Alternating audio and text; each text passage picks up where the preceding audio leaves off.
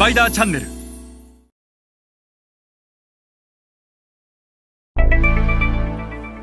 皆さんこんにちは。スパイダーの森部です、えー今日は先進グローバル企業から学ぶ KSF その2ということで、えーとまあ、前回前々回とですねその1のお話をしました、えー先進グローバル消費財メーカーのキーサクセスファクター主要成功要因がどういうものであるのか大きく分けて3つありますとそのうちの1つをすでに説明をしていて今回シリーズの第2弾ということでその2の説明をしたいと思います。で1つ目はあの先進グローバル消費財メーカーはもう徹底的に中間層をターゲットをしますよとそこから絶対ぶれませんよと、えー日本の消費財メーカーみたいにまずは富裕層からとか、まあ、耳障りのいい上位中間層ということを言わずに徹底して中間層を狙っていくんだということを、まあ、その1のキーサクセスファクターですよという話をしたとそしてじゃあその2って2つ目は何なのかということで、えーそれはストアカバレッジを上げるための戦略的チャンネル構築であると。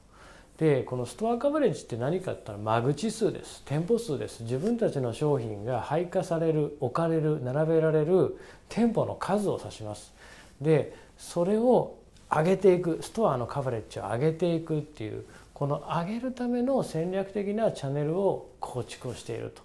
まあどういうことかというとアジア新興国の流通構造の最大の特徴この番組でも MT と TT という話を散々してきましたけども近代小売の MT いわゆるコンビニスーパードラッグというポスレジが置いてあるような近代的な小売と一方で伝統的な小売のこの2つがあるというでこの2つの比率の問題が非常に重要で大体8割ぐらいがまだまだ伝統小売なわけですよね。でそうするといかにその伝統小売に商品を並べていくかっていうことが非常に重要であると。要は中間層をターゲットにして中間層が欲するものを中間層が賄える価格で用意をしたとしても中間層が買いやすい売り場に並んでいなければ全くもってそれはセルスルーしていかない要は売れていかない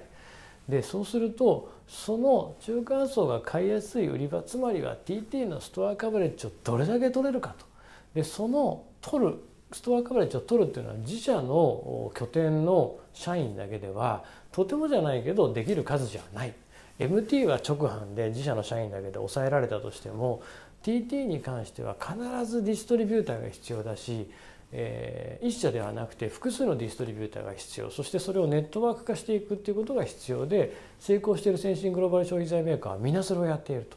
でこれがチャンネルなわけですよね。この戦略的な TT を獲得する強いては中間層を獲得するための戦略的な TT に通ずるチャンネルの構築がうまい